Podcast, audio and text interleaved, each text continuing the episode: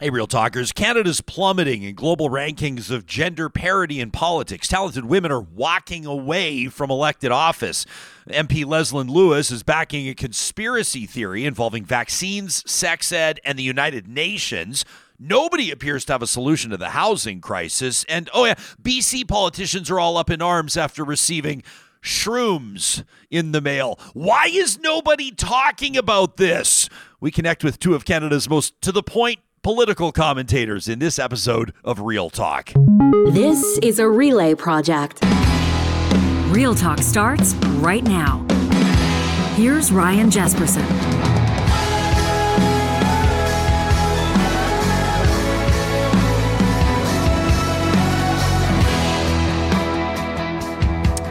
In this episode of Real Talk, why nothing ever changes, quite frankly. Supriya Dwivedi, uh, just uh, in just a second on her new Chatelaine piece, a long form feature on why Canadian politics is still unsafe for female politicians. Interesting writing from Supriya. No surprise there, but some of the most high profile politicians in Canada she sits down with, she talks with on the record, and they're saying to her, We don't want this piece to come across as this, or I've already done 150 interviews about that, and nothing ever changes. And so we're going to find out why, what drives these, and not just online trolls, not but people that are legitimately threatening, people that are legitimately uh, taking physical action when it comes to like de- defacing property, vandalizing, uh, passing along threats, credible threats, forcing some people out of politics that have bright careers ahead of them dissuading some people from becoming involved in politics in the first place. And this probably isn't limited to just the political arena either, right? We're also going to get into your comments. I'll pick Supriya's brain on this, obviously, about MP Dr. Leslyn Lewis's support, her endorsement of a petition calling for Canada to leave the UN. It, it really is a little bit nuts when you start getting into the wording of the petition, and then you learn a little bit more about the guy that actually drafted it, the author of the petition, and you realize how off the rails this is. The real question is does it pose or present a problem that Pierre Poilievre didn't already have or hasn't already navigated? Uh, we'll get into that today, and I'll put that in front of Mo Amir, who's going to join us as well. He's the host of This is VanColour on Check, you know. He'll join us from Vancouver in the second half of the show. He's also going to explain to us why landlord Pierre Poilievre won't lower your rent you know, if an election was being held this week, you know what the polling suggests. The polling shows that Pierre Poilievre would be the next prime minister of Canada. And if you ask a bunch of his supporters or would be supporters why, it's because they believe that he and the conservatives are the party best equipped to help you deal with the affordability crisis. But is that actually the case? Mo's going to take that on. Before we go any further, I have a specific message for people that are looking this morning to get the industry's best safety training. If this is your wheelhouse, if this is what you manage on behalf of your company, you need to know that Danatec has been Alberta's safety training leader for more than 30 years. Their courses are designed by actual experts with real on the job expertise and experience, so the courses are actually going to make a difference on your job site. You're going to save lost time, injuries, stay compliant with changing regulations, save money on training with Danatec. Big companies across the country are using Danatec's WHMIS, TDG, electrical and lifting device courses for good reason. And they've got a catalog, as you'll see on their website, of more than 150 courses across industry. Visit danatec.com to learn more and find out about bulk discounts. Supriya Dwivedi is a uh, nationally recognized broadcaster, pundit. Of course, you've read her words in uh, national publications across the country, including Chatelaine, uh, where her most recent piece is featured at chatelaine.com. You know her as the co host of Seriously. You see her on Power and Politics, and of course, a wonderful friend of this show. Supriya, it's wonderful to have you back. A happy new year to you. Why don't you take us right into this piece? You sit down with Michelle Rempel Garner, uh, a fiery, experienced, savvy, outspoken, confident MP out of Calgary and White Array. She starts talking to you about what she doesn't want this interview to come across as. Yeah, I mean, to be fair, I think um, M- Michelle in particular has uh, done this interview or this type of interview a bunch, right? So, I mean, one of the main things that she made clear right from the jump is that she wanted the piece or, you know, our interview and what I would take away from the interview to sort of focus on the solutions because we it's almost like we keep sort of highlighting this problem right that um, online harassment and hate and abuse particularly as it pertains to female politicians uh, is a problem and i think everybody agrees it's a problem but you know, it's almost like that uh, episode of The Simpsons where they do a flashback of Ned Flanders parents, and it's like, oh, we, have tried nothing, and we're all out of ideas, and that's kind of how Canadians um, sort of react to when we're talking about online hate. And you know, the reality is there's a number of things we can do and we're just not doing them what was it that i mean aside from you you've shared with us in past your personal experiences as a, a morning radio host on am 640 in toronto about three years ago wow coming up i guess four years ago now you resigned from that job uh, because of some of the personal uh, experiences that you were having horrific stuff being passed along by listeners and and i don't speak for you. You've said it yourself in past interviews you didn't feel like you were getting the support that you needed from the company that was employing you at the time. So you have a firsthand understanding understanding of what this is like. But why write the piece now? Yeah, it's a good question. So to be honest, um, it's not like I I came up with the idea for the piece to begin with. I was approached by uh, an editor at Chatelaine.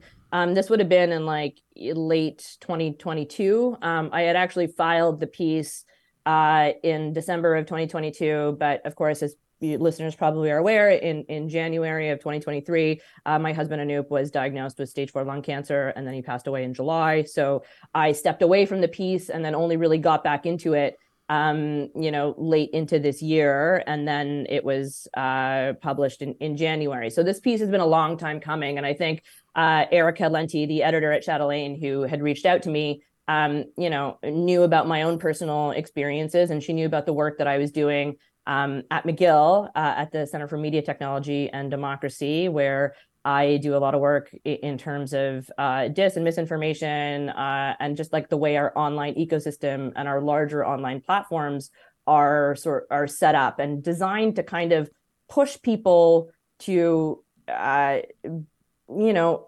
behave in ways or act uh, in ways online that they wouldn't necessarily do um, in public, and I think in that needs to change. Or IRL is what I mean. You know, like yeah. This yeah. is it's it's the type of situation where you're writing the piece over a, a, a period of time, and you sort of wish that the piece would have been rendered irrelevant and obsolete. Yeah. Like you never would have finished reading it because Canada would have figured it out.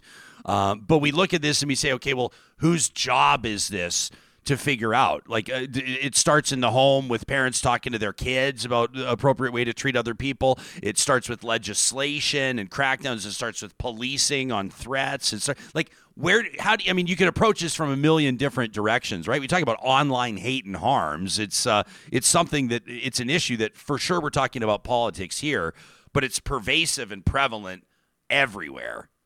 Yeah, totally. And I think, you know, one of the main things we need to wrap our brains around is that often when we talk about online abuse or threats, um, people tend to think it's just like mean tweets, first of all, right? And it's not just like mean tweets picking on people. It these are it's actual, you know, threatening behavior. Um, a lot of the time, threats of violence. A lot of the time, it, it would, you know, it crosses into the threshold of being uh, harassment from like a criminal standpoint, and yet we we don't tend to to do anything about it. And and it's you know this has all sorts of implications. And you and you started this off by saying of course it's not just politicians and it's not just politicians. It's really anybody who's in the public light. It's just that politicians can't really opt out of being in the public light right? Like it's being public as a whole and being accessible is a big part of the gig. And um you know online spaces in particular you're right it does start in the home parents talking to their kids but I think we also need to talk about the way these online platforms are structured and designed so that, you know, some of the more harmful and extremist content kind of gets um, prioritized over some of the more mundane, um, you know, regular content that you'd see. And we certainly see this with uh, the way, um, you know, uh, Twitter or X's algorithm uh, tends to work. We've certainly see this in the way um, YouTube's recommendations tend to work. They tend to push you towards more um, extremist content. And I mean, Facebook's own internal reporting has shown that um, it tends to prioritize more divisive or harmful content as, as well. So, um, it's a problem. Big tech knows it's a problem, and so we should probably do something about it. Yeah, Canada, like internationally, and you cite this in your piece, Chatelaine.com, Canada sliding from 56th in the world uh, for gender parity in politics uh, three years ago uh, now to 61st. So we're moving in the wrong direction. A lot of people, I think, would be accustomed to or would assume that Canada would be ranked like top 10 in the world for all the things that matter. And it might be a little bit surprised to hear that Canada ranks 61st when it comes to gender parity in politics. Is oversimplifying it to simply say that the average woman in Canada goes, Why in the hell would I get involved with this? No i mean i don't think so. I don't know why you know and like of course i i know why i guess it's a dumb thing. I know why people are attracted to politics. I know why people want to serve. But if you're being approached by let's say um, one of the major parties and they're asking you to run i mean that's a serious thing for you to consider is if you actually want to deal with the kind of bullshit that you know politicians have to put up with regularly. And I, I, don't know. Eh, speaking from my own experience, um, I, I can say that uh, receiving threats and uh, not it's one thing when it's when it's about you right it's one thing if it's like d- directed at you once they start targeting your your family and once they start targeting your your kids i mean and not being sure that you'll be able to keep your kids or your family safe in public because of you know a career choice that you've made that's a really I don't know, it's a it's like a, a really messed up place to to be and it can do a number on you. And it's like I I I don't know why anybody would would really want to put themselves willingly into that situation. I, I'm glad they do. Um, and I'm glad, particularly in speaking to these women, they were so adamant and so determined about um, the good that they can do and you know the public service and what they can do for their constituents and their communities that it was very you know uplifting and, and incredibly inspiring but we we've got to make the the environment i think a little bit more welcoming for for female politicians and you know, I, I, guess politicians just across the board more generally. We're, we're, not just talking about like, you know, you think of like these old movies where everyone's like cutting the letters out of the headlines in magazines to put together those ransom note type things, like anonymous emails from burner accounts. I mean, you reference a tweet uh, just a couple of months old from former leader of the official opposition. The guy was almost prime minister, Andrew Scheer, uh, who references Justin Trudeau and, uh, talking about a carbon tax carve out uh, that he's preventing farmers from. This is that whole Atlantic Canada heating oil thing. We talked about it a lot on the show, and there's every reason uh, for the official opposition to dig in on the Trudeau government's approach to the carbon tax and disparity across the country based on, as far as we can tell, geography. There's every reason for opposition politicians to make hay with this story, but this one crosses a line. And you write about it. Uh, why don't you talk to us about where and why this tweet from Andrew Scheer crosses the line?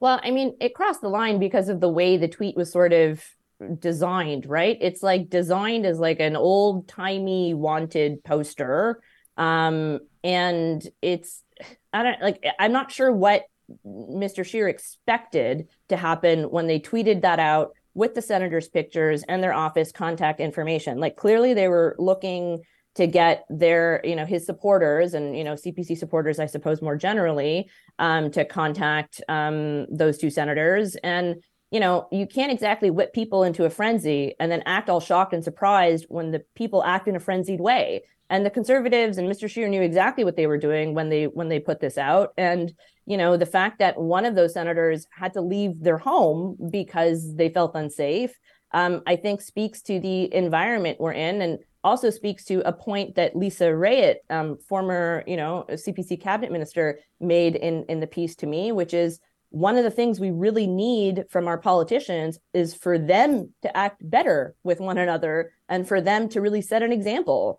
um, for their supporters and their constituents because we can't expect um, you know regular folks to uh, behave any any better if the parliamentarians themselves are, you know, quite frankly, being huge dicks to each other online. Hmm.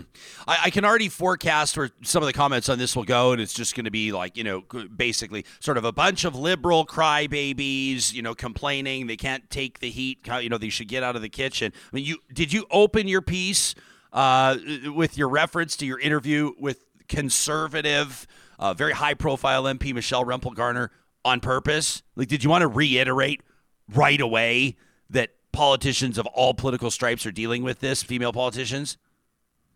I mean, not really. I'm, I'm, it wasn't like by design. Honestly, it was just like the the quote that Michelle and I that I gave Michelle that I promised it wouldn't be victim porn sounded like a pretty good opening line, and that's kind of why I went with it. If I'm if I'm being perfectly honest, because her and I we had a, a very raw and frank conversation, and um, I agree with a lot of what she had to say um, about some of the solutions and about some of the, you know, um, hand wringing or like not really doing anything about it. And I, I just, I thought it was a good hook. Um, but yeah, it, it does happen a- across the board. It happens, you know, across partisan lines. Um, everyone's subject to it. None of it's good. Um, I don't know how many times I've, you know, have either uh, mentioned Michelle either for something she said or like, you know, put out something that she's written, and then my own mentions will be filled with all sorts of misogynistic garbage towards her and it's like yeah i'm pretty sure you can criticize her her policies and her party without you know calling her some sort of sexist name and pointing out that she's you know young and blonde. You write in your piece about how it's it, it's even it's more different uh, more difficult more brutal uh, for women of color uh, members of the lgbtq2s plus community. I'm referencing a piece here in the canadian jewish news this from the summer of 2021 uh, a rebel media reporter uh, one of their worst trolls on the roster which is saying something uh, arrested at an event with conservative mp melissa lantsman who told police basically she was feeling the homophobia in this scenario. What do you think is so significant about this situation?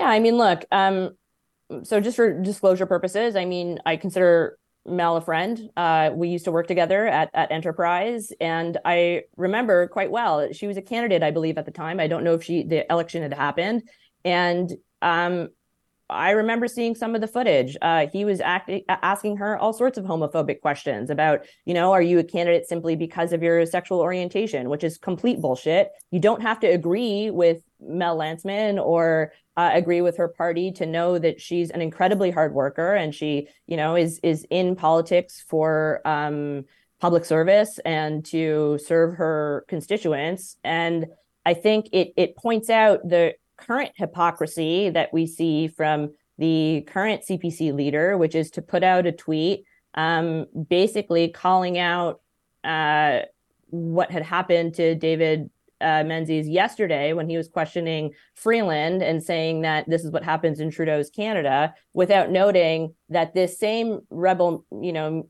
news personality had been arrested at two previous conservative events, one being Melissa Lantsman's, which you've just referenced, and another being previous conservative leaders Andrew Scheer's events. So um, he gets arrested a lot, apparently, this rebel guy. And I, I don't think it's we're in a good place if our politicians, you know, can't walk around in public without a security entourage. And I don't think we should be celebrating anyone being arrested for just asking questions.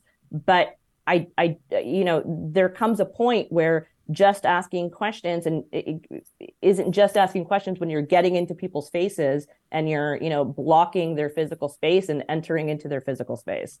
At the end of the day where like when you put a piece like this out there and we're going to link to it people can find it in the show notes on the podcast or on youtube and, and read it all the way through. Uh, what would you feel like if there's a call to action or, or if this plants a seed somewhere and gets people thinking about something in particular what would represent the biggest win for you uh, honestly for to look at le- legislation. So there's two aspects of this. One is i think we need to be looking at um, whether or not our criminal harassment laws are fit for the modern or digital world right? Um, if somebody tells you they're going to rape you or going to physically hurt you or try and kill you um, via email or on a social media platform dm or you know even publicly uh, on their social media is that not the same as if they told you that in real life? It, it probably should. Um, I don't know if if they're if our laws are necessarily structured in, in a proper way um, for that aspect. And then the other thing is like online harms legislation to actually hold these large, um, you know, for-profit foreign companies accountable for the way that they've incentivized and designed their systems. Um, we have other, you know, jurisdictions, peer jurisdictions that have done that. Uh, the UK recently passed their online safety bill. The EU, of course, um, has had the the DSA, the Digital Services Act, in place for for quite some time now. Um, and it, it makes no sense why why Canada has been sort of late to this game. But you know, it, not all is lost. We we certainly can pass uh, online harms legislation, and, and I think we we should and, and we need to, so that um, some of this is at least curbed. Um, and we're you're never going to get rid of everything, right?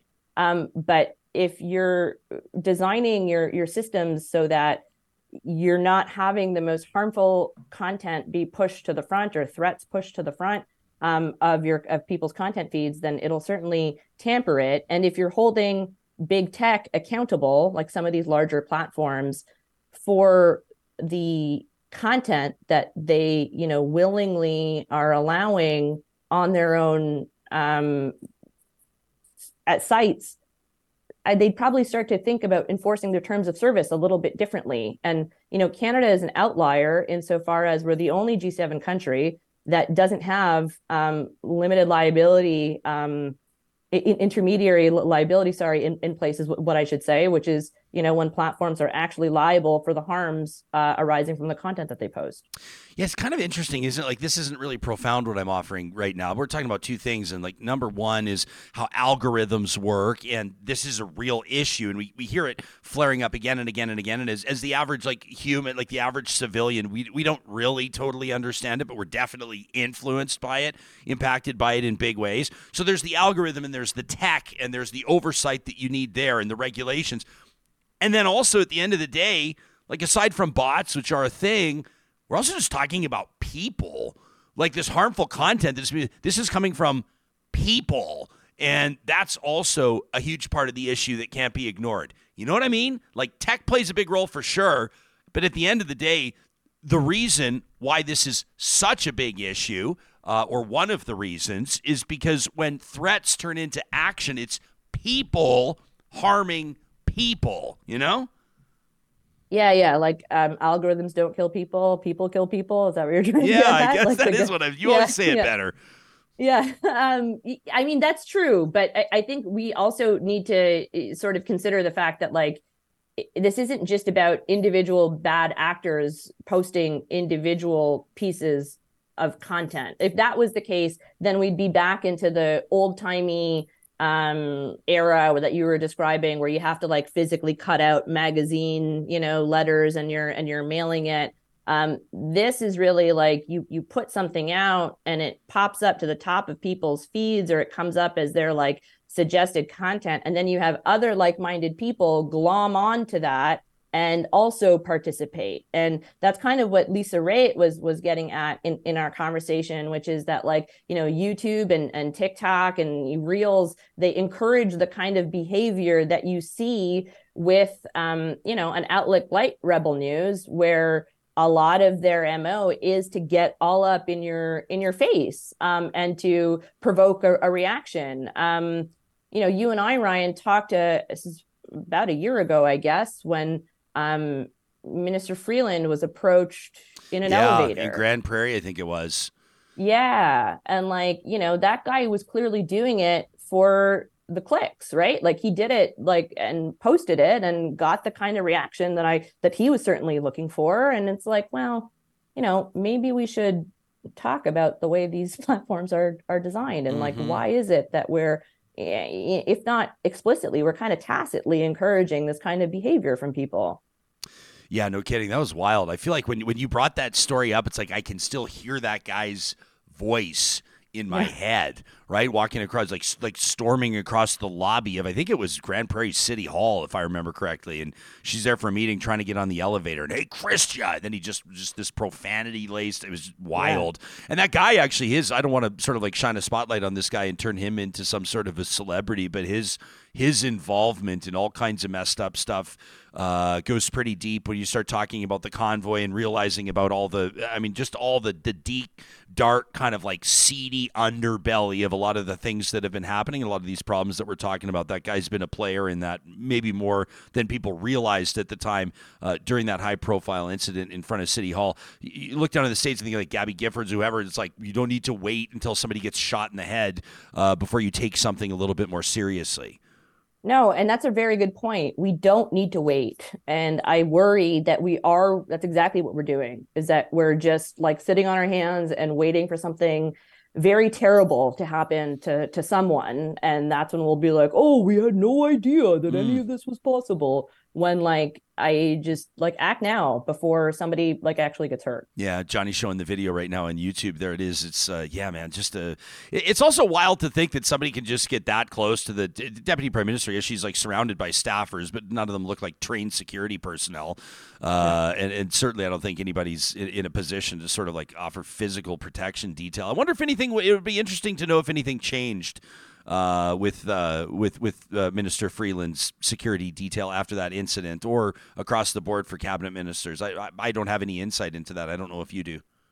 I mean, I think I feel like I read something not so long ago to suggest that there were at least a few ministers that um, needed a little bit more security. Because um, my understanding is, you know, ministers generally, if, unless you're on like um, you're at an event or something, like you don't really have security detail kind of following you around. Be, yeah. Yeah. And like that's good, I think. I think it's good that we live in a country where we can approach our politicians and you can have a regular conversation with them. And I, I don't really want that to to change, but you know, their safety should come first. And yeah. um if that does need to change, then that that sucks. yeah, know? yeah. I, I, I remember at Edmonton Folk Fest last summer. It's like the best festival in Edmonton in the summer, and and I, I remember looking over at one point and the mayor of Edmonton, uh, who, who on a personal level is a really wonderful guy and, and gets along with I think most people probably that he meets. Um, but he's also like experiencing.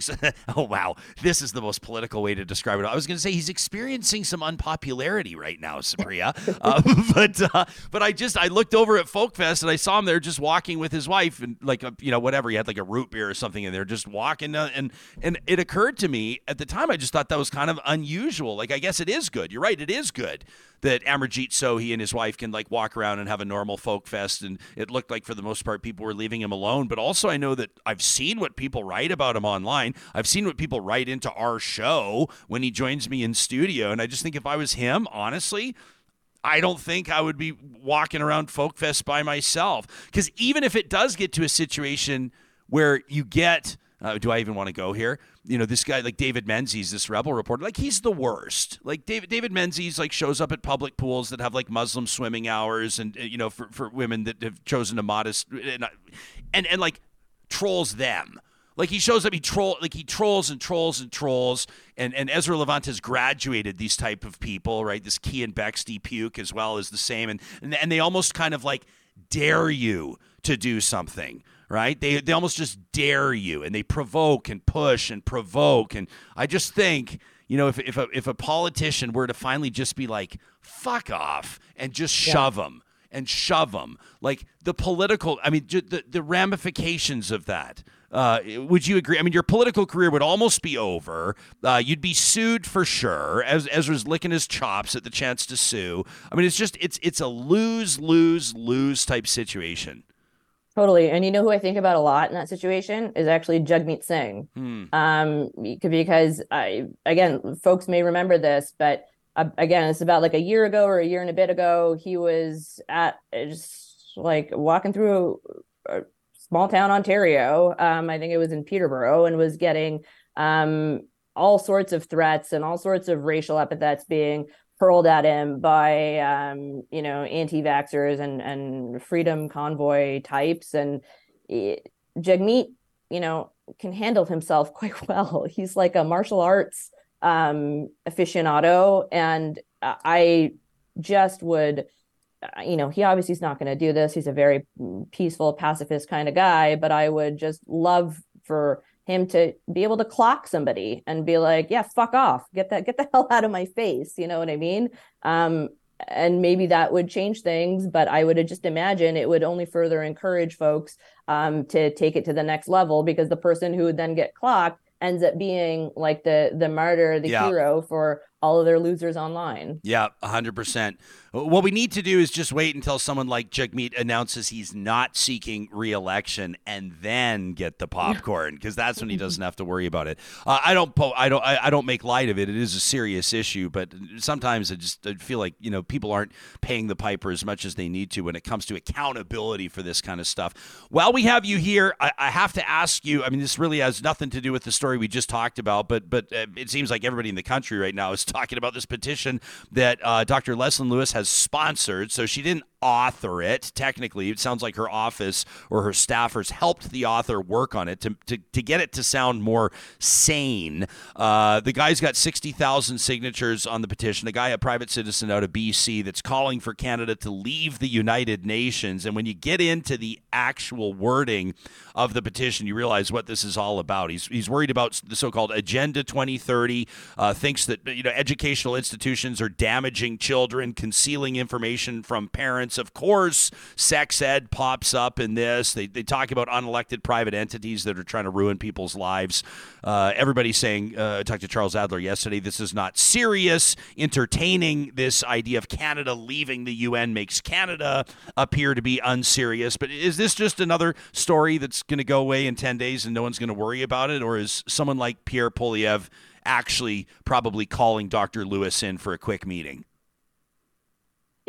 I don't think he's calling her in for a quick meeting. Um, also, if I was Michael Chong, I'd be kind of pissed at uh, Leslyn Lewis for getting in on foreign affairs and getting in on his portfolio territory um, as because he's the foreign affairs critic for the conservatives. And so, you know, Lewis is kind of like out of veering out of her lane here a little bit.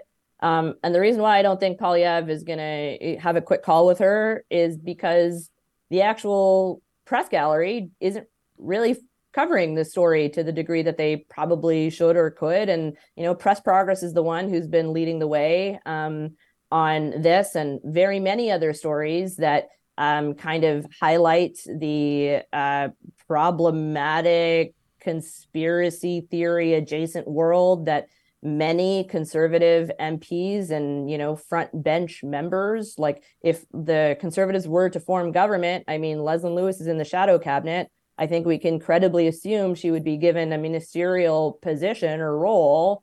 Um, so it's incredibly important to call this stuff out. But until this gets into um, regular Ottawa political bubble conversation, um, I don't think it's going to make a difference. And, and currently, we have the vast majority of political reporters and pundits in this country um, still kind of framing both the liberals and the conservatives as you know variations of like the same thing as coke and pepsi essentially when it, that's just simply not true. Um, you don't have to agree with the liberal party you don't have to agree with the liberal government but i mean you don't have uh, front bench liberal members that are you know claiming that somehow va- mRNA vaccines are going to change our, our DNA, which, by the way, is impossible to do for at least three good reasons. But it's just, you know, they it's like living in an alternate reality.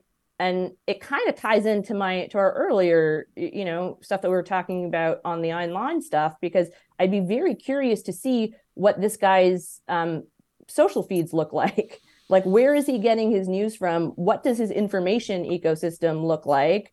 Um, and how much of that info how much of what is um, you know conspiratorial um, gets pushed to the top of his feed versus you know uh, you know more news or fact based articles that he just simply doesn't engage with yeah, he uh, Luke LeBrun deserves credit here, as you mentioned. Press Progress. Uh, we'll link to the piece in the show notes as well. But he managed to to connect with the author of this piece and and uh, gets into kind of uh, the, the, whole idea of the 15 minute cities flares up again, which I think is just like we've done entire episodes on it. It's just absolutely amazing. But he's talking about like central bank digital currency, people being forced to eat bugs and like it. He says uh, people losing their humanity, as you referenced, becoming different creatures. So it's just it's it's like the type of person. Um, and I, am not here to mock uh, mental illness, but I'm just saying if you were to interact with this person uh, on the street, I think you would probably, if we're being honest, discount anything they were saying within the first 10 seconds uh, and graciously excuse yourself from the conversation. But instead, you have, like, you know, a, a I would say I she wasn't a front runner, but she's a prominent former candidate for the leadership of the Conservative Party. Like you said, a, a, probable cabinet minister that's putting this, putting her name on this, and like introducing this to the House of Commons to be debated, to be considered. It's just like I don't know. It's it, uh, Michael Chong. I understand what you're saying about his shadow critic role, but like also if I was just any normal regular conservative, I'd probably be a little bit choked about this because it just to me just perpetuates this idea that it's a party that I mean, I know there's a lot of normal people. There's millions yeah. of normal people that support the conservatives that would like to see a normal, steady, credible, reputable conservative option out there and stunts like this just I mean, I know I feel like I'm stating the obvious here, but it's just like two steps back every single time. I'd be pissed if I was just a regular MP. Yeah, I would be too. But I mean, you know, I don't, is it actually two steps back if nobody's really talking about it, right? Like we're talking about it, and I think that's great. I think why don't you that- think anybody is? Like, uh, uh, are they just too snobby? There's just bigger stories, or they're just laughing this off, or they don't think it's a thing, or what? I think there's a bunch of reasons. I mean, I think for one, I, I don't think a good chunk of our uh, political news room leadership, uh, frankly, understands the internet. or frankly understands the way um, information ecosystems have changed um, and just how easy it is uh, I, to get sucked into these sorts of rabbit holes and just how it can very much influence your entire worldview. Um, so they treat a lot of you know Pierre Poilievre's social media activity, a lot of conservative MPs' social media activity as like this sort of weird outlier that has nothing to do with their own opinions or their own values or their own stances on things. And I think that's incredibly short sighted, particularly um, when we see what's happened in, in other jurisdictions. And we've seen just how, you know, um, conspiracy theories and, and uh, some of this more further right rhetoric can really take hold um, and really transform uh, the political discourse of, of, a country. And, you know, we only ever really compare ourselves to the states as a country. So it's kind of weird that we really don't for this sort of thing. Um, just uh, want to let you know that the live chat, the minute you were on, just absolutely exploded uh, with people thrilled to see you again and wishing you uh, all the best. You can follow Supriya Dwivedi on Twitter at Supriya Dwivedi. Make sure you read her piece at chatelaine.com. We'll link to it in the show notes. We love you and we look forward to talking to you again soon. Love you too, buddy. Talk soon. All right, thanks for doing this. Uh, coming up in just a second, Mo Amir. I'm going to throw this in front of him. He's here to he's here to talk about something different. He's going to uh, talk about Pierre Poilievre's housing affordability plan, and uh, we're going to get into a couple of other things as well. Of course, we can't ignore the Chip Wilson thing, the comments on Lululemon. I know that's another story that's kind of been flying below the radar, but many of you have pointed out to us. Had you like I, will be honest, I didn't like do a lot. I'm not a I'm not a shareholder with Lululemon. I hadn't paid a lot of attention to like stock price and stuff like that. Um, clearly, uh, Johnny, both you and I should have bought Lululemon stock. Oh yeah, ago. way back in the day. But uh, I want to credit Real Talkers who we, we got like multiple emails and, and, DMs from people saying you need to check where Lululemon's stock was at when he was chairman. Yeah, uh, like now. when he was CEO and now, and like since he's left. Yeah the stock is up like 10x. Huge change. So, so, I don't know if like there's really. I mean, obviously the guy's got credibility. He's a billionaire. He built a big business. He built the biggest business in athleisure wear. Mm-hmm. Uh, he's a successful person. Um, but at the same time, Lululemon is way more successful without him. So why would they give a shit what he has to say about any of their marketing campaigns? It's amazing when you get someone who who's got a cooler head in the in the big seat that everyone calms down right? and likes the brand better. Isn't that weird? Isn't it funny how that goes? So we'll get into that with Mo Amir, but I have to ask him about this UN petition as well. Uh, that's coming up in just a second. This episode of Real Talk is happening with the support of our friends at Grand Dog Essentials Quality Raw Food. You can find them online at granddog.ca. And Johnny, I thought that we would just reference our Grand Dog calendar. Check this out. We have it here in studio. You can order your own nice. uh, online on their website. We love this. Every photo in here, all of these pups are all, these are Grand Dog customers. These are partners. These are members of their Grand Dog Raw pack and uh, beautiful photos. So there's like 12 contest winners Got here. one in my Uh, stocking this year. It's on the fridge. I love it. Yeah, you did. and there's a great Grand Dog tip in each month. So this one here for January, courtesy of our friends at Grand Dog. You know, eggs are one of the most nutritious foods to add to your dog's meals, whether it's raw or kibble. Uh, they're a complete protein source with 10 of the essential amino acids that your dog needs. You can feed the egg raw with the shell or lightly cooked two or three times a week. That's just one of the tips in the Grand Dog calendar. You can find it online. Plus, they have monthly specials. We're going to be telling you about those through the month of January. Don't forget, when you order, use the promo code REALTALK, 10% off your first time order delivered to your door in Calgary, Edmonton, or Central Alberta. Our friends at Kuby Renewable Energy are hiring right now. So if 2024 for you is going to be the year that your career fast forwards, if you'd love to work in Calgary, Edmonton, Kamloops, Lethbridge, they're hiring electricians, sales personnel, technicians, engineers, office managers. The team at Kuby is rapidly growing. And it's no wonder why. Not only are they Western Canada's busiest solar installer, but they have quickly established a reputation as a place that people love to work. If you want to join Canada's green revolution and see your career take off as well, check out the careers link today at kubyenergy.ca.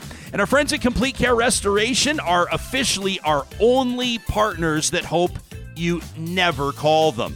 But if disaster strikes and through the cold snap a pipe bursts and your basement's flooded, or heaven forbid you were one of those homeowners impacted by wildfires this summer, or next summer, don't forget that nobody does a better job than the trained and qualified team at Complete Care Restoration. They work across the province. You can check out more about their services and get answers to frequently asked questions, including about hazardous material removal, what they do differently than anybody else, on their website at completecarerestoration.ca.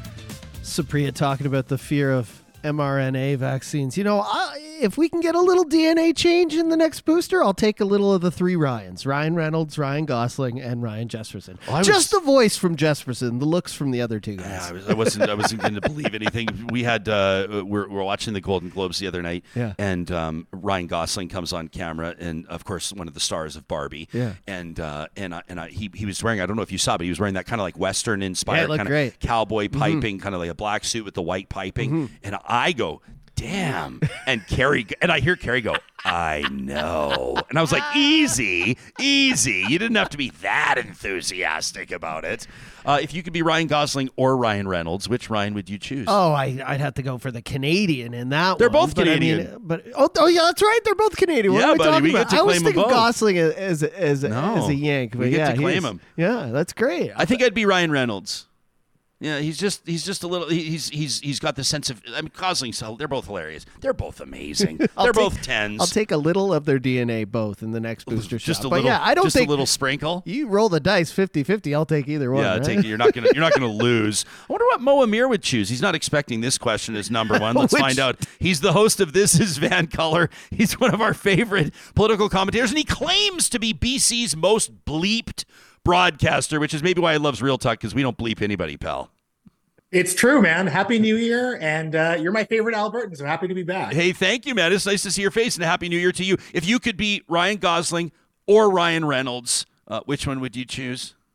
Uh, Ryan Reynolds, because he follows me on Twitter. Whoa! And only for that reason. Didn't he just he received a big was it BC Order of Order of British Columbia or something like that? He just got some big award.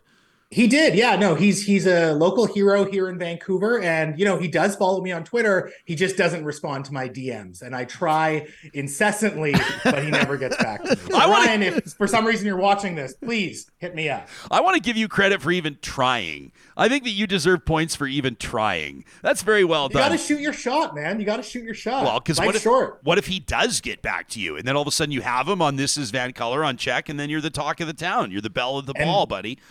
And then we're going to be best friends. That's my plan. That's my that's what I want to manifest in 2024, Ryan. Yeah, well, you bring him to the Real Talk holiday party. He could be your plus one, and you'll be, you'll be remembered forever.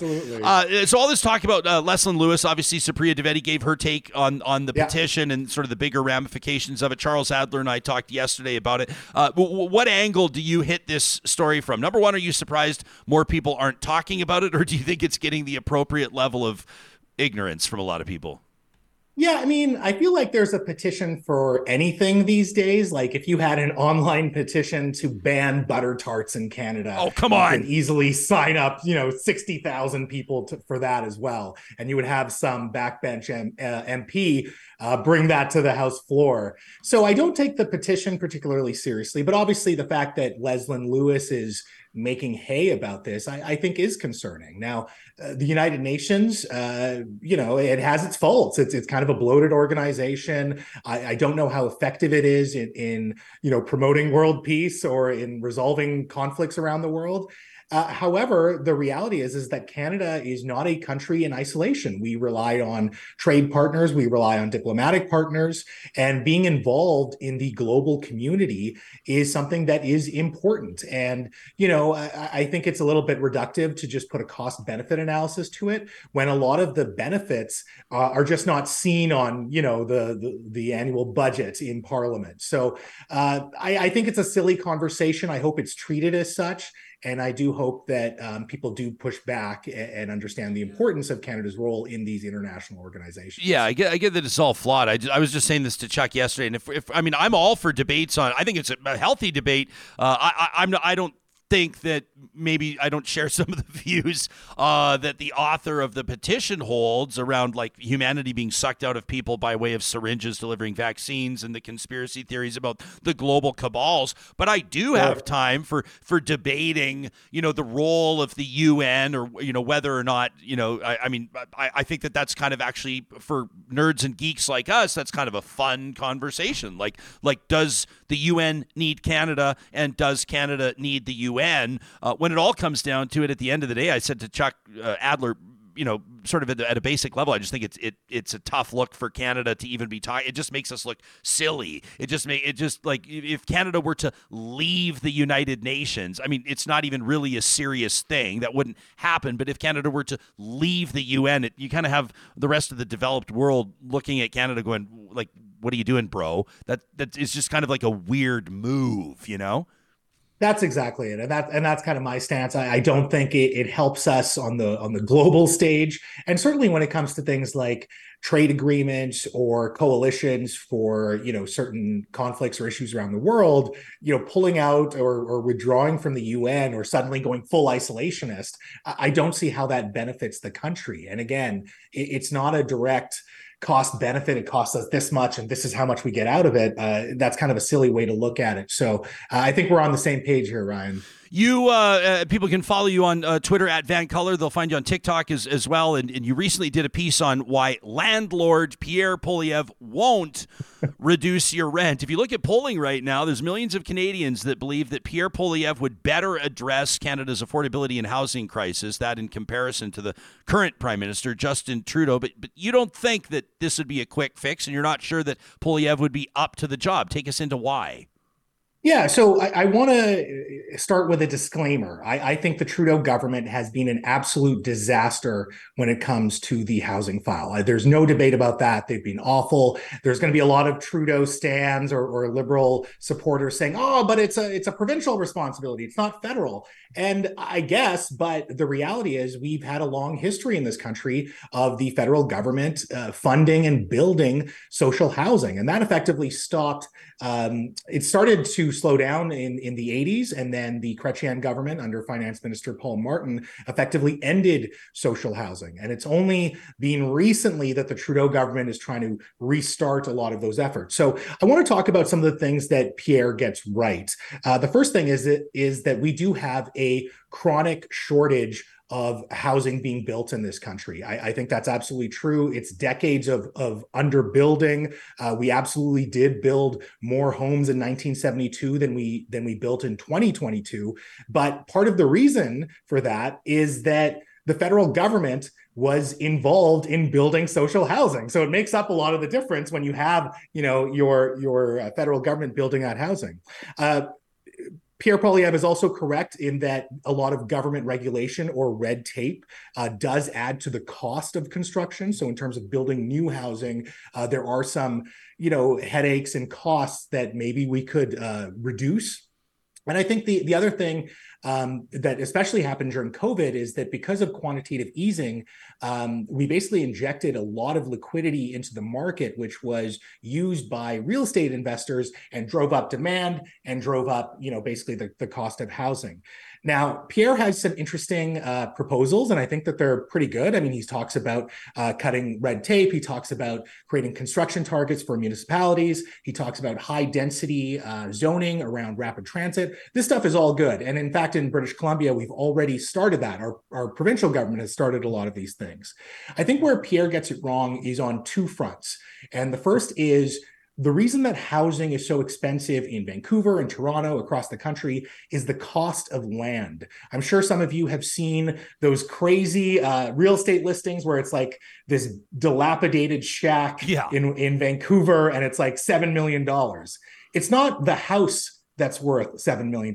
It's not taxes that makes that house listed at $7 million. It's the land underneath the house. And so, unless you address the cost of land, um, you won't really make market housing any more cheaper. Now, the problem with that is so many people have skin in the game in the housing market, right? So if you have a house or even a condo or whatever, um, you certainly do not want the equity in your home to go down. You don't want your mortgage to be underwater. And so now we're kind of playing this balancing act of like, okay, we want to make market housing more affordable, but also we don't want people uh, to to lose their their shirt on on adjusting this this housing market. So yeah, Mo, there's like talking, there's yeah. like millions of Canadians in their 50s, 60s, and 70s that desperately want their kids to be able to buy a home, but it better not be at the expense of the equity in their home. You know what I mean? Exactly. And so it's exactly. like people are standing up trying to ride two horses at the same time.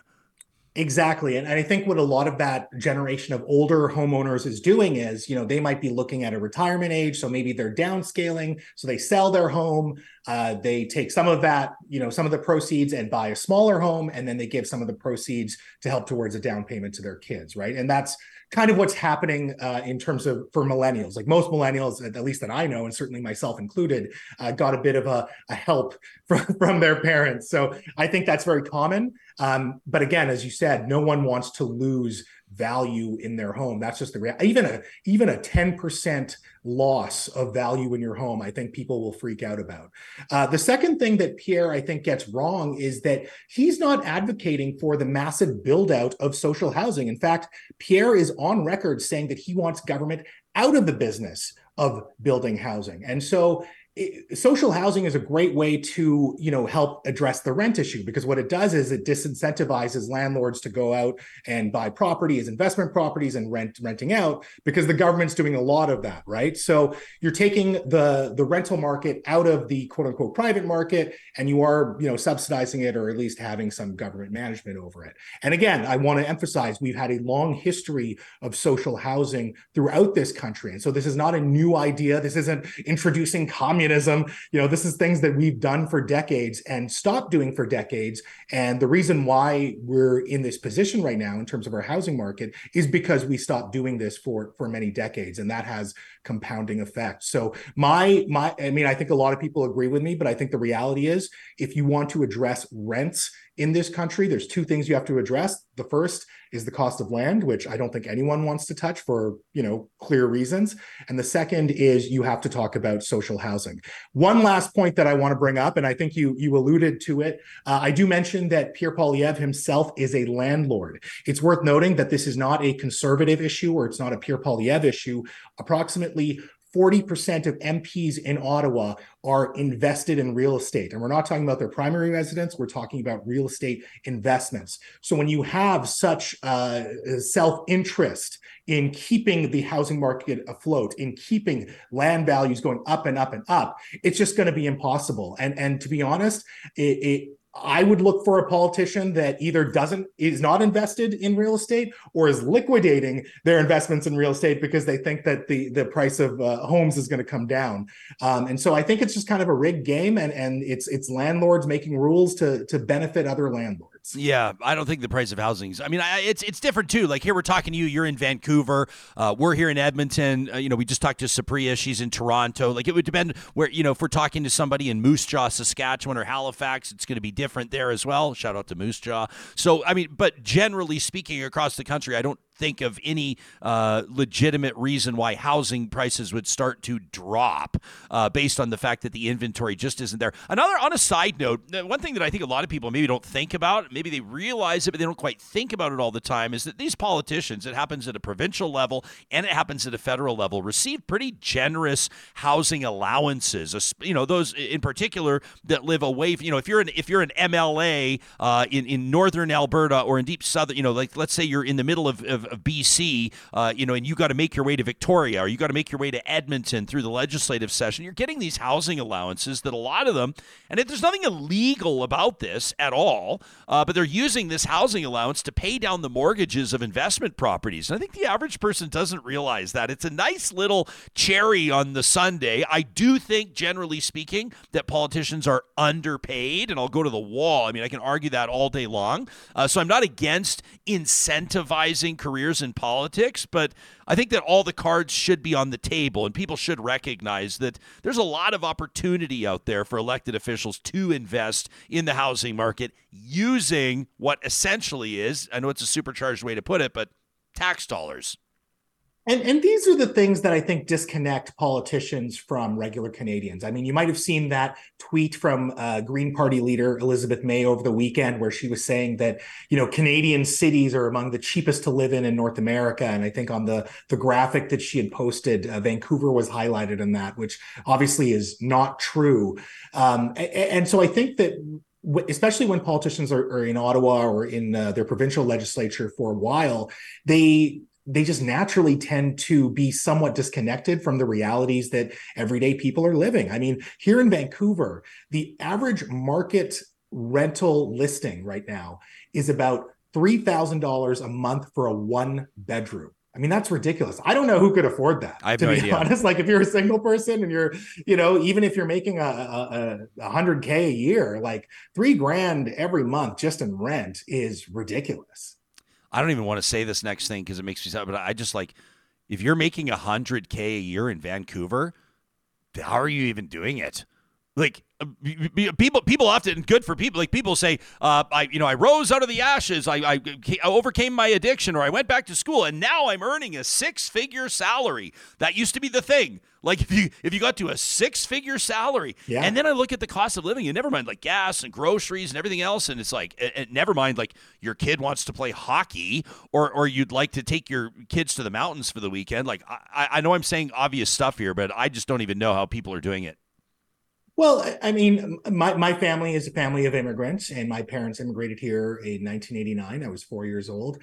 And, you know, I talk to my dad about this often, and he says that if we had immigrated, uh, you know, in the same conditions, if I was four years old and they were, you know, in, in their 30s and, and we had immigrated to Canada today, he's just saying that there's no way that they could have saved up money to buy a house. They couldn't have saved up money to create their business, which they did.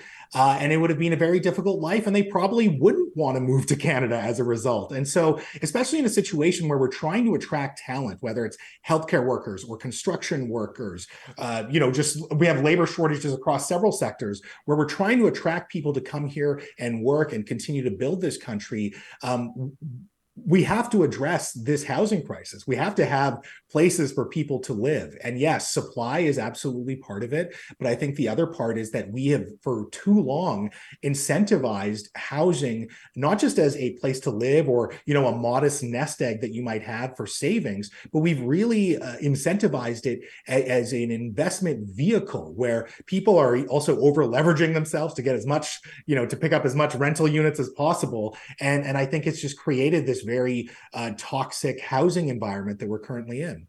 Um, I, I think he uh, holds the keys to the most valuable property in Vancouver, doesn't Chip Wilson? I'm pretty sure it's like it's it, it's like Yeah. a, it's like at least it's a top ten uh, type property. The guy's yeah, it's like obviously eighty million dollars or something. you It's know, something just ridiculous. And, and Yeah. nice, nice little pad for eighty million, comfortable for you and your guests, uh, with Yeah. a beautiful view of the water. The founder, the billionaire founder of Lululemon, uh, raised eyebrows last week when he said that the brand just isn't for everybody. Uh, I'm citing reporting in USA Today says the founder of Lululemon, you don't want certain customers coming in. He talked about the company's quote whole diversity and inclusion thing. Um, which, by the way, interesting trends. Companies are moving away from DEI. We can talk about that. But I get back to his comments here. Says that people picked uh, to represent the company in ads. So he's talking about the models, the clothing models, look unhealthy, sickly, and not inspirational. Uh, now, he's no longer, of course, on the board. He's not the CEO anymore. But your thoughts on Chip Wilson's comments and why they matter or don't? Um, I don't think they they matter in the long run, but I think they're obviously pretty toxic in the overall discourse. When I first heard this news story, I thought maybe Lululemon's stock had taken a dive. Like the way he was talking, I thought maybe he personally had suffered financially because even though he's not on the board anymore, he still has, you know, a, a substantial amount of shares and equity in the company. And so then I immediately went to uh, you know the stock price to see how it had done this year. And well even year on year it was up. So i kind of scratched my head and go okay well maybe on a long enough timeline it's you know maybe it's up this year but maybe it, it's still tanking uh, and then i looked kind of at the the all-time lululemon share price and the reality is is that when uh, when uh, chip was on the the board um, the price the share price kind of uh, hovered around $60 per share today it's around $500 per share. So Chip Wilson, even though he left Lululemon, uh, you know, his his equity in Lululemon has grown quite substantially, and he's made a lot of money. So I, I can understand this obsession that he has with, you know, criticizing women's bodies or criticizing this sense of inclusion. And and the reality is, as much as we can say that Lululemon is inclusionary um, it's still very expensive. You know it's still out of reach for a lot of people. Like it is a luxury good in a lot of ways and and, and you see that around the world. It, it is a global luxury brand. I mean maybe it's not a, a versace or anything but it's still in terms of athletic wear it's up there. So I, I i can't understand what his issue is or why he needs to sound off on this when clearly you know he hasn't been negatively affected personally and and the brand itself is still a, a very prestigious brand uh, around the world Yeah. Um, yeah. It re- reached an all time high. The stock did on uh, December 22nd, just before Christmas, around uh, 510 bucks US. Uh, you think as an investor, you'd be pretty happy with that. We, we talked about this briefly a few shows ago. And um, I, number one, I just think with, with, our understanding about physical fitness and and I do think um, and maybe I'm getting into dangerous territory here, but it's real talk. Let's make it real. Um, you know, uh, America does or the world we do look at an obesity crisis. We do understand that like we need to pay better attention to what's in our food and what we're eating and how much and when we're eating and all those types of things. But we're also mm-hmm. gaining a better understanding from medical professionals, uh, from nutritionists, dietitians, uh, from people that work in physical fitness that there are different definitions of fitness, and fitness comes in all shapes and sizes. And uh, sure. for an athleisure brand like Lululemon, you would think, and I mean, I'm just sort of coming down to a basic marketing level, you would think that you want your brand to be represented by a diverse group of people who would all love to rep that brand and love to wear that brand and come at it from different ways. And and and whether you're somebody that's you know a marathon runner or you're a power lifter uh, you would think that there would be a spot for you uh, when it comes to the Lululemon clothing line. So, so that's one thing that I don't quite understand about his comments, uh, suggesting. Yeah, that you want to you want to sell more product. You want to sell people. more product to more people. like it just seems like a weird kind of kind of a thing to say. You want to know, you know, you want to be clear that you don't want certain people coming into your store. Uh, is is kind of a strange take. But then on the flip side. The one thing that I kind of respect about the comment, kinda, kinda, is Here that we go. well, I'm just saying, for for an entrepreneur, and again, uh, the reason why I hesitate is because he's not really. I mean, he's he's always going to be connected to the brand, but he's not the CEO and he's not the chair of the board. So so take the comments with a grain of salt. But I kind of respect when somebody says, "Yeah, it's not for you." Like it, part of me, just a small part of me goes, "Huh." Like we talked about restaurants that have said we want our servers to wear a certain uh, uniform, and that might be high heels. And then there's outcry and outrage, and I get why. I totally but you're understand comparing why you're comparing like an inverse a thing, right? private So in company to a publicly in- traded company. Well, not even that. You're comparing a restaurant that is paying the server to to carry out a function, right? And part of that function is, I think, aesthetic or certainly how um, you know they interact with customers or whatever, right? Like you're paying that person to do that job. This is the inverse, where people are paying for the product, um, hope, and so yeah. I, I just I don't buy it. I also don't like this idea that okay, maybe this isn't for you, but the reality is you know, we, I, I think most fitness communities, particularly the yoga community. I mean, I used to be a, a big yogi. I mean, you can't tell now, but I used to be. Uh, I used to go twice a day uh, pre COVID. And, and the reality is, yoga itself is quite inclusionary. And, and I, the studios that I've been in really support people who are new. Most yoga classes that I went to, the teacher would always ask, Hey, like I see some faces that are, that are new to me. Let me know if it's your first time right and so if let's say you are you know not in the physical shape you want to be or you have aspirational goals but you still want to get the right gear you still want to feel good or look good um, there should be companies that cater to that and i think there is a market for that and clearly there is because lululemon does great business. So I, I just don't buy this idea of like oh this isn't for you because you know what? Maybe it could be. And and if and and and I think when you have a brand that says this isn't for you, I don't think it just turns off the people that they're trying to not have in the store. I think it turns off the the general public as well. of course so it does. It's Yeah. bonkers. It's bonkers. It's like when like I have many good friends, uh, and you probably I don't know. Do you do you own a car? I do, yeah. May, may I ask what type of car you drive? I know it's kind of a personal. I have a Honda Accord. Okay, you have oh, very practical, Reliable. choice. very practical choice. But I'm sure you have lots of friends as well, or some friends that drive Teslas. And Mm-hmm. Tesla as a brand and as a vehicle is really impressive. Um, it's losing some of its market share to some of its Chinese competitors, and there's an interesting story there that we're following. But it's it, it it's been fascinating to see over the past couple of years people that own and drive and love their Teslas uh, feeling like, in a way, and I've seen it in our friend circle play out, feeling like they almost have to answer for some of the stuff that Elon Musk says.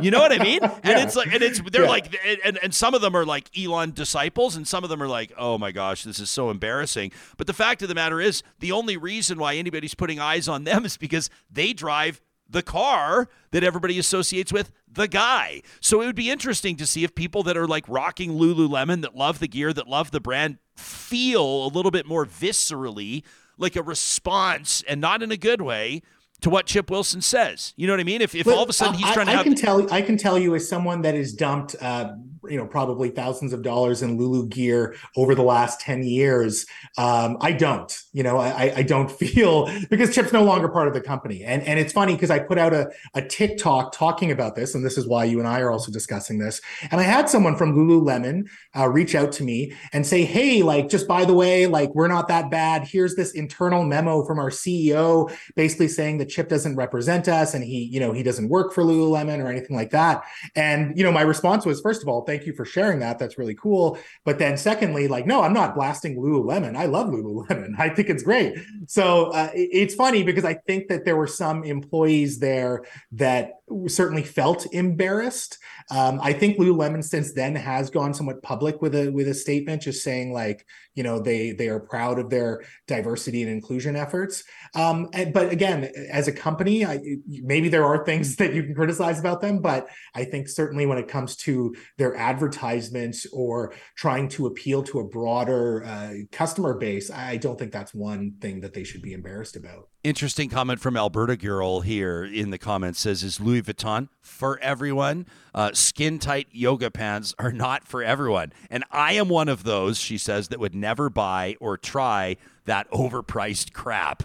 Uh, that from Alberta Girl. Okay, you let us know. she's Hey, smart she's smart she saves her money smart. i mean it, they, it probably is overpriced but i love it and um, Uh, Yeah, I, I guess skin tight pants aren't for everyone. Sure. Well, but, that's you know, that's might- also that's a judgment call. That's a judgment yeah, call. Exactly. It's a personal call. It's a personal call. Um, yeah, if anything, I mean, I think Lululemon right now doing what is irritating its founder and seeing its stock price skyrocket is kind of all they need to do. The numbers will speak for themselves. What's with all the uh, the TikTok posts in bathrobes? Is this your new thing? Uh, I'm reading the comments. All anybody wants to know about is the bathrobes. Yeah, it's really funny. So obviously, you know, when I'm doing my show on Check, I dress up. Um, and so I this year in particular, I started a little, I started late last year, but this year in particular, I wanted to have more TikTok commentary and really off the cuff stuff. So the the commentary that you see on the shows where I, where I do a two minute rant, you know, that is scripted, that is very tight writing. But just to practice uh, my own skills, I wanted to do kind of off the cuff TikToks, and so uh, I had basically I'm not scripting anything. I'm just conceptually thinking of like, here's what I want to talk about. Uh, and and so one day uh, when I said, okay, I came out of the shower and I'm like, what should I wear for this? And I said, well, I'm in my home.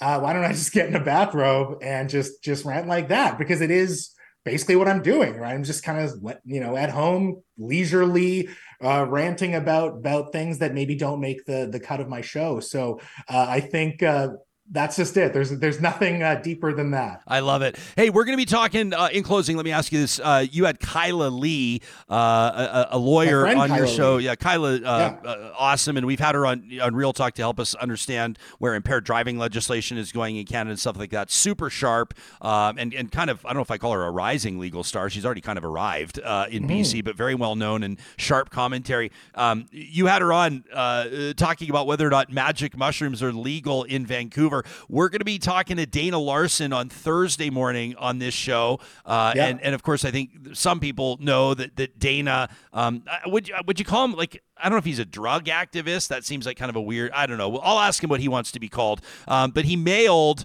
shrooms basically to all of BC's MLAs over the holiday break. And some of them I'm sure thought it was funny. Some of them probably imbibed and enjoyed them. Uh, and then some of them are, are really like speaking out mad. and like very upset Yeah. about it because he mailed them illegal and illicit drugs and he's calling them pearl clutchers and and I think it's going to be a pretty entertaining conversation coming up on Thursday. Um, based on your conversation with Kyla, based on the news story involving Dana sending shrooms to politicians, uh, take us into that story from your perspective. Um, so first of all, Ryan, be honest with me. Yeah. Shrooms were sent to 87 BC MLAs. Yeah. I'm pretty sure a couple of them went on a nice trip over the holidays. I would suggest 40 to 50 of them Little taste. probably. no, but in all, yeah, at least I would say at least 20, wouldn't you? just some probably. tea. I would eat them. Some I would. I, I, yeah, I would say 10 to 20 for sure. That would be my guess. Yeah, Like, yeah. You know, um, Who would you say uh, out of the BC politicians, uh, out of the roster uh, at, at you're the trying BC to get me in trouble. I'm not answering that Who is question. who is the number one most likely to have eaten the shrooms within five minutes of them arriving? Oh my god! Come on. Uh, oh, I interview these people. You know, I already trashed them on policy. I can't do this. I I don't want to get anyone in trouble. I can tell you, it was definitely not Elenore Sturko. She was definitely the most vocal. She was and upset. angry about this. She's a BC United MLA. She was very angry about it. Um, you know, I, I think it's kind of funny, but but ultimately, I do wonder when you pull publicity stunts like this, is it really driving the conversation around legalizing this uh, hallucinogenic drug, right? Because what we're talking about, and certainly in Vancouver, what we were talking about is the stunt. Right. We're not talking about psilocybin or magic mushrooms in terms of its benefits or even its risks. And the reality is, psilocybin has less toxicity. Uh, it has less of an addictive quality than even alcohol. I mean, you don't really hear about like quote unquote uh, magic mushroom addicts. Like it's just not that type of substance. And so um, I, I- I do while, I respect Daniel Larsen and I and I think it's it's funny what he's doing. Um, and I, and I think that you know I, I'm pro I'm pro drug legalization in general, but um, I, I just think that this tactic, I, I wonder if it detracts from the overall conversation that we could be having, especially for something like psilocybin, which has a lot of um, medicinal uses as well. I mean, there's been a lot of trials Tons. about about PTSD, about depression. Um, yeah, I mean, I, I, I think it's something that should be explored more, and I think that we should get out of this weird morality that we have with certain drugs and and accept it as a substance that has been used for a very long time Yeah. and works for some people. And if it's not for you, hey, it's not for you. But you know, it, it, you shouldn't be mad about it. I guess that's Yeah. my main point. And we should explore it more and really uh, look into the facts and the reality about psilocybin, uh, as opposed to just you know, oh my God, this guy sent me a gram of shrooms. What am I gonna do? I mean, Yeah, I'm going to give Dana shit for not putting Johnny and I on his email, on his mailing list. I, I think David Eby might have had a little taste. He- David he, Eby, yeah, he, yeah. He was in those uh, He's gotta- indie rock bands. Didn't he do the vocals for those indie rock bands well, and back he's in got to do. He's got to, as former health minister, now the premier. He's got to do his research. He's got to know what he's talking about. So, okay, so we have it. So lock it, Johnny. If you want to just send that out from our official accounts, uh, Mo Amir points the finger at David Eby as the most likely to have crushed shrooms he, over the holiday I will correct you there. He was not the health minister. Oh, what was he the, again? uh, the attorney general and the minister for housing, and I think the Thank minister look, overseeing casinos. Thank you. Uh, so, so not a related field. So your premise is off. So no, My I do not. I did doesn't endorse sense. That uh, suggestion. Adrian Dix, I was made. thinking of. Sorry. Yeah. Well, his, might. his wife's might. his wife's a doctor, right? So she could probably she probably advised him. What You, you can doing? take You- this much, and You're going into our deep dive. We have like we have the book, we have the background around all the politicians You know we what? talk If, about. if one BCMLA did, did come out and was like, "Listen, yeah, I totally had that gram of shrooms,"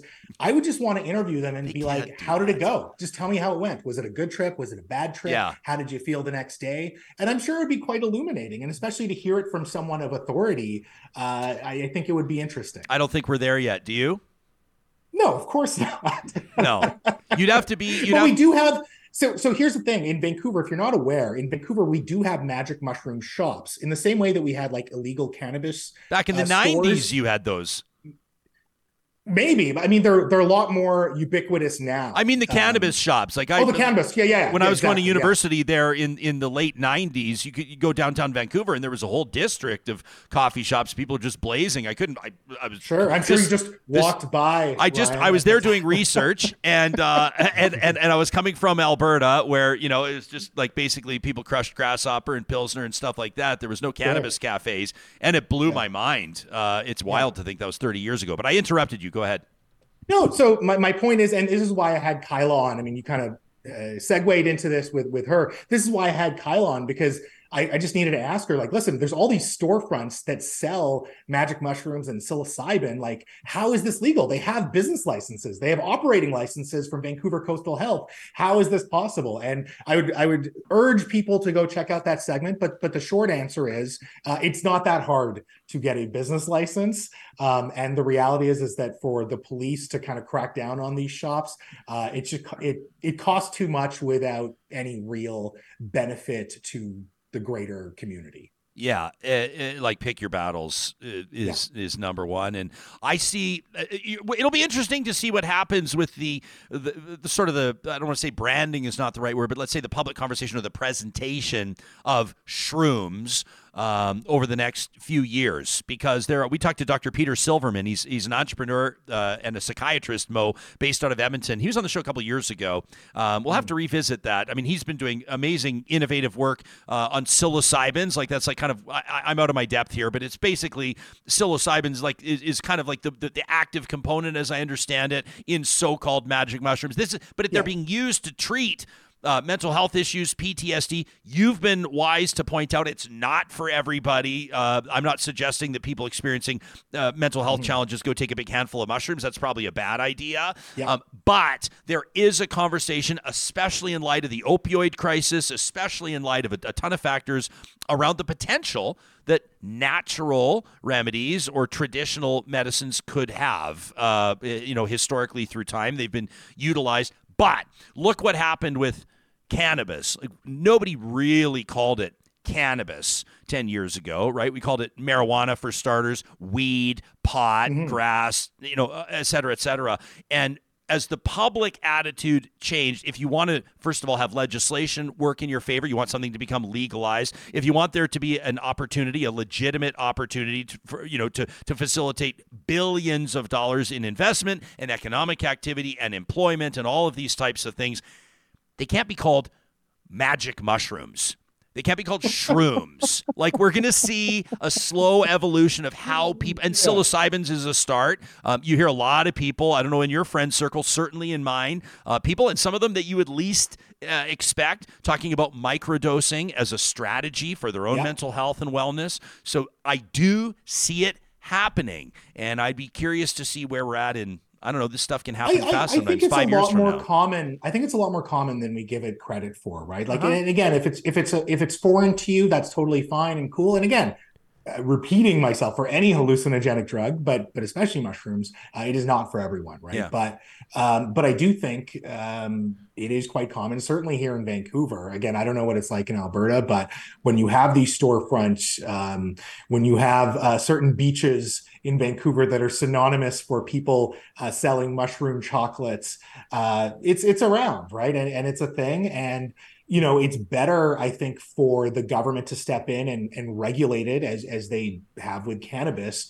than to just have it completely in the black market where you don't necessarily know what what you're buying or or what the dosage is right? So uh, i i think for a lot of drugs any any sort of regulation um, is always a good thing. And and of course we saw this with alcohol too. You know people used to die in, in the prohibition era people used to die from alcohol poisoning or they would get really sick. And it was only once government again stepped in regulated it uh, created rules around it um, that that it became pretty mainstream right? And, and not not looked down on in that same way Mo, it's always such a pleasure to connect with you. Uh, you're doing an amazing job. People can check out this is vancolour.com and they can find you at VanColour. Uh, they'll find you on basically all the social media platforms. Keep up the great work. yeah. We love checking in with you. Maybe you and I do a live stream sometime. Maybe we do it for our patrons or something like that. You and I, uh, Johnny can join us, uh, crush a few grams of shrooms and just see what happens. uh sure yeah let's do that i Okay. mean Uh, that's, that's a verbal contract and we will hold you to it. Thanks, Mo. thank you ryan always a pleasure All right, buddy. Do you think you would still be able? To, There's a Oh, lot man, of that uh, would be a horribly produced show. let Can we can we take a can we take your wide shot and just uh, for the people Sure. watching on YouTube remind them of all the flashing lights and buttons and levers in Hold front of you? here. And I I wonder gotta, if you were if you were really on a if you were really on a a, a, a, a trip. If you were really on a trip, you think you'd still be able to navigate all those no. blinking it's lights? It's hard for me on a day when I haven't gotten sleep, and you know when your vision's a little blurry Yeah, when you haven't got a lot of Yeah. sleep. I can only imagine. But psilocybins, I mean, all that stuff. I mean, I don't want to get too personal, but like, eh, she, she'll probably kill me for it. But just my partner, Jatinder, you know, her mother passed away. She had a hard time dealing with it. And, you know, she went to a doctor, tried to get some prescription medication. The side effects were horrible. And she found refuge in Yep. THC, CBD, microdosing. These are things that can really help people and are alternatives, not necessarily the go to. Like, yes, go to a doctor, get a recommendation, try medications. But these are alternatives that can really help people. Yeah, um, I appreciate this from Ken. We'll just say it again. Ken says people need to be very careful using psilocybins alone, course. and he's right. Especially, he says, especially if you have mental health issues. I would say the same thing Oh, about yeah. cannabis. If you have mental health issues, you should talk to your doctor. But, but it says in your family background, says they need to be used in a safe space with support if necessary, and that is true. Like 100%. you know, sometimes. Uh, you know, I mean, it, it, it can go sideways. Mushrooms can go sideways, and people that know THC can go sideways. no, for sure. But, but, but THC, well, geez, do Dude, I had here? some edibles two Christmases ago, and see, I it was not a good time. I feel like it was and- not a good time. You've just touched on something that's also important to note: is that with cannabis, um, smoking it or vaping it versus edibles Is is, way a different. huge difference. uh, I was talking to somebody over the weekend. Um, people that know, people that use cannabis, and people that are into edibles will be able to meet me on this level and understand the significance of this number. Uh, a friend of mine inadvertently consumed 140 milligrams What? worth of gummies over the holidays and was basically comatose. That's- like and it was not it was not funny. It was really not scary. good. It was he, he was the, Yeah. the, the the dosage of the of the gummies was misrepresented to him and it was a fucking nightmare for this guy. So like it's not funny when that happens. I mean It's some not. people will laugh when they hear that. and I can tell you he's still oh alive. Oh he's still with us. I don't need to laugh, which is good, but I- like wow. I took like 30 milligrams, Which is a few lot. Christmases ago, and it was it was. And I'm someone who used to when you were talking about Vancouver, late 90s, early 2000s. Yeah. Oh my gosh, dude, going there was like it was like Wonderland. Especially you if you walk into a cafe. Because you Oh, were yeah. used to everything being Hundred like percent. I was from Ontario. You, You could walk into a cafe, buy a tea, buy a joint, sit there and drink it. I'm someone who used to use cannabis a lot. Do not hardly ever, like only you know every now over Yeah. the holidays. My wife was like, "Let's indulge," but I'm someone who had that effect. It it doesn't make me have fun anymore, and that's fine. People's you know tastes change and your body changes, but definitely with with ingestibles, Yeah. that can be. I'm so glad your friend's okay. That sounds like the scariest. well, and, and it was at a cor- hundred it- It was at a it was at a corporate event. Imagine that. So the, I'm not telling any more details. I'm not telling any more details. Um, uh, here, I mean, some of you are saying like, you know, look at 80s Fanify says, and here I am unable to tolerate caffeine. Some of you are sharing how CBD has uh, and CBG uh, is helping you with things like insomnia. I'll just reiterate as well. You know, talk to your doctor, do your research, be smart about it. Um, David pointing out that in Vancouver you can just call a number and get mushrooms delivered. He says delivered right to your door. It's that so-called gray market, whatever they call it. In Vancouver, it's been that way forever and for ages. Justin says that ketamine seems to be the new it drug. He says he says especially among tech bros in Silicon Valley. Of course, probably the the reason that most people. Uh, I've been hearing about ketamine recently. Uh, the, you know, the passing, of course, of Matthew Perry, uh, drowned in his hot tub, and, and That could be also dangerous, Have you seen Elon Musk being called to the carpet by his board? Uh, they're suspecting that his drug use is uh, interfering. You know, we played that It's so great you're bringing we up played, Elon. Well, we played that clip um, a while ago. This is pre-holidays of Elon Musk telling the CEO of Disney to go fuck himself. It seems like someone who's in a bit of Well, and people were distress. saying, and people that use ketamine in particular, or that people that use you know those types of drugs. I'm, I'm I've never been the chemical uh, sort. Uh, say that the minute that they saw him doing that interview, the of- minute that they heard those comments, they were like, "He's fucked on something." Bit of a Um, K-hole. I would recommend, and and uh, Justin, I wonder if Justin listened to this episode as well. Um, the the, uh, the podcast uh, with uh, Kara Swisher and Scott Galloway, Pivot, uh, is uh, really really one of the podcasts that I enjoy, Mm. and they do. So Kara Swisher's brother, I didn't know this, is a physician. Uh, sounds like he's a surgeon. Yeah. They bring him on to talk about ketamine, and he says. Uh, and again, take it for what it's worth. Listen to the podcast, educate yourself, talk to your doctor. He says that ketamine is in, in the world of anesthesia, Yeah. arguably the greatest invention that humanity has ever come up with. He says that ketamine is a very useful drug. He says that when it's dosed properly and used properly, Yeah. uh, ketamine is a safe drug. and we're he says he uses it in his clinic. He says he uses it in the OR on a daily basis. But that doesn't mean that it's safe all pounded up and snorted when you don't know what's going on. Get and it off and the street, and, yeah. and Justin's right. I mean, ketamine is becoming more and more prevalent, and you'll hear Mm-hmm. more and more about it. And people don't seem to hide it either. Like you know, you, you talk to people, and it's like, you know, how was your weekend? Great, man. it was on ketamine. We had a great. We're on ketamine tonight. we're on, we're getting ketamine. For, you're kind of going, oh, that's Jeez. kind of interesting to just be throwing it Yeah. out there. Um, if what we're saying is lighting a fire under you or prompting a story, we'd always love to hear from you to know how these interviews, these conversations are landing. Uh, you can send us an email to talk at ryanjespersen.com anytime.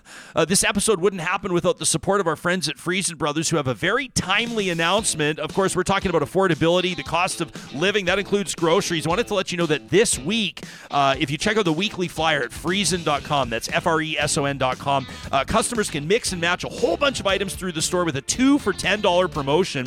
It could be fresh Alberta chicken breast and Cara Cara oranges. Uh, you could go with fresh baked uh, in store muffins or and blueberries, or maybe pair up sausages and cheese. You get the idea. There's a ton of different options for you. All two for $10 products are marked with a special sign or sticker, so it's easy to find them at any of the 16 locations across the province. Again, check out the weekly flyer at Freson.com or visit them in store. Freson Brothers is Alberta grown and Alberta owned. At California Closets, they're going to do everything that they can, and trust me, it's a lot, to make sure that your New Year's resolution happens. We're talking about decluttering, getting organized with a custom closet or a storage solution, maybe a few of them through your home. You know that, of course, there's that guest room that has so much potential, could be repurposed as a home office, but you don't know what to do with the bed. It's always in the way. What about a Murphy bed? How about a beautiful display for some of your favorite items, your watches, your cufflinks, your jewelry in the closet you'll never want to leave? Or what about the garage? Getting the garden hoses and the extension cords out of the way so when you change the tires over in the spring, you're not tripping everywhere. starts with a free design consultation today at californiaclosets.ca. If you're going to be investing in your outdoor space and you're hoping to entertain people, have friends, neighbors, family over this summer, you're going to want to talk to Eden Landscaping today. Get the design process started. They bring outdoor spaces to life.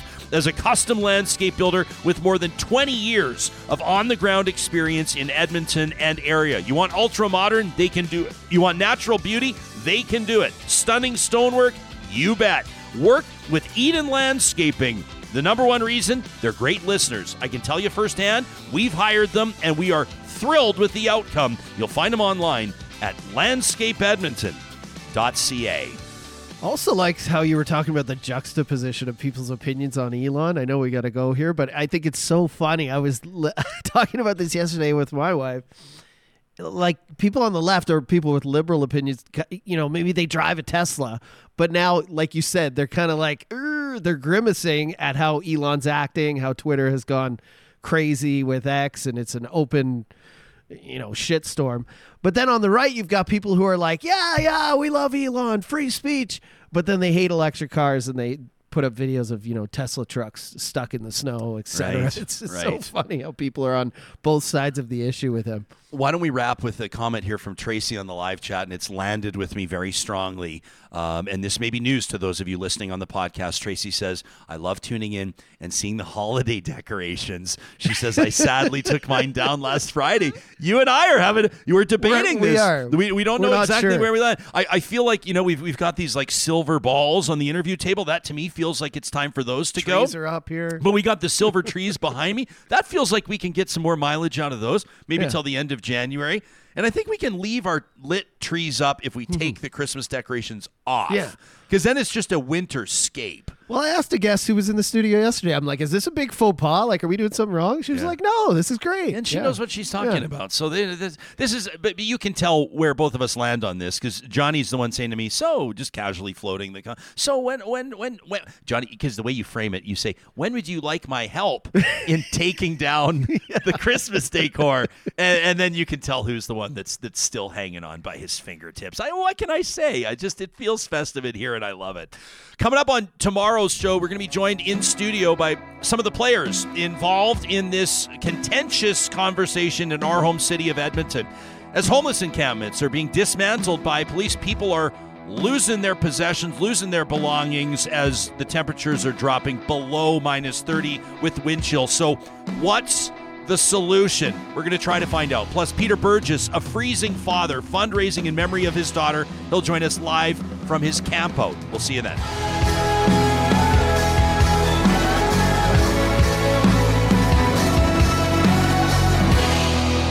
Real Talk is hosted by Ryan Jespersen, executive producer Josh Dunford, technical producer John Hicks, general manager Katie Cook Chivers, account coordinator Lawrence Derlego, human resources Lena Shepard, website design Mike Johnston, voiceover by me, Carrie Skelton. Real Talk's editorial board is Supriya Dwivedi, Ahmed Ali, Brandi Morin, Ann Castleman, Corey Hogan, Harmon Candola, Catherine O'Neill, and Chris Henderson. Member Emerita, Julie Rohr.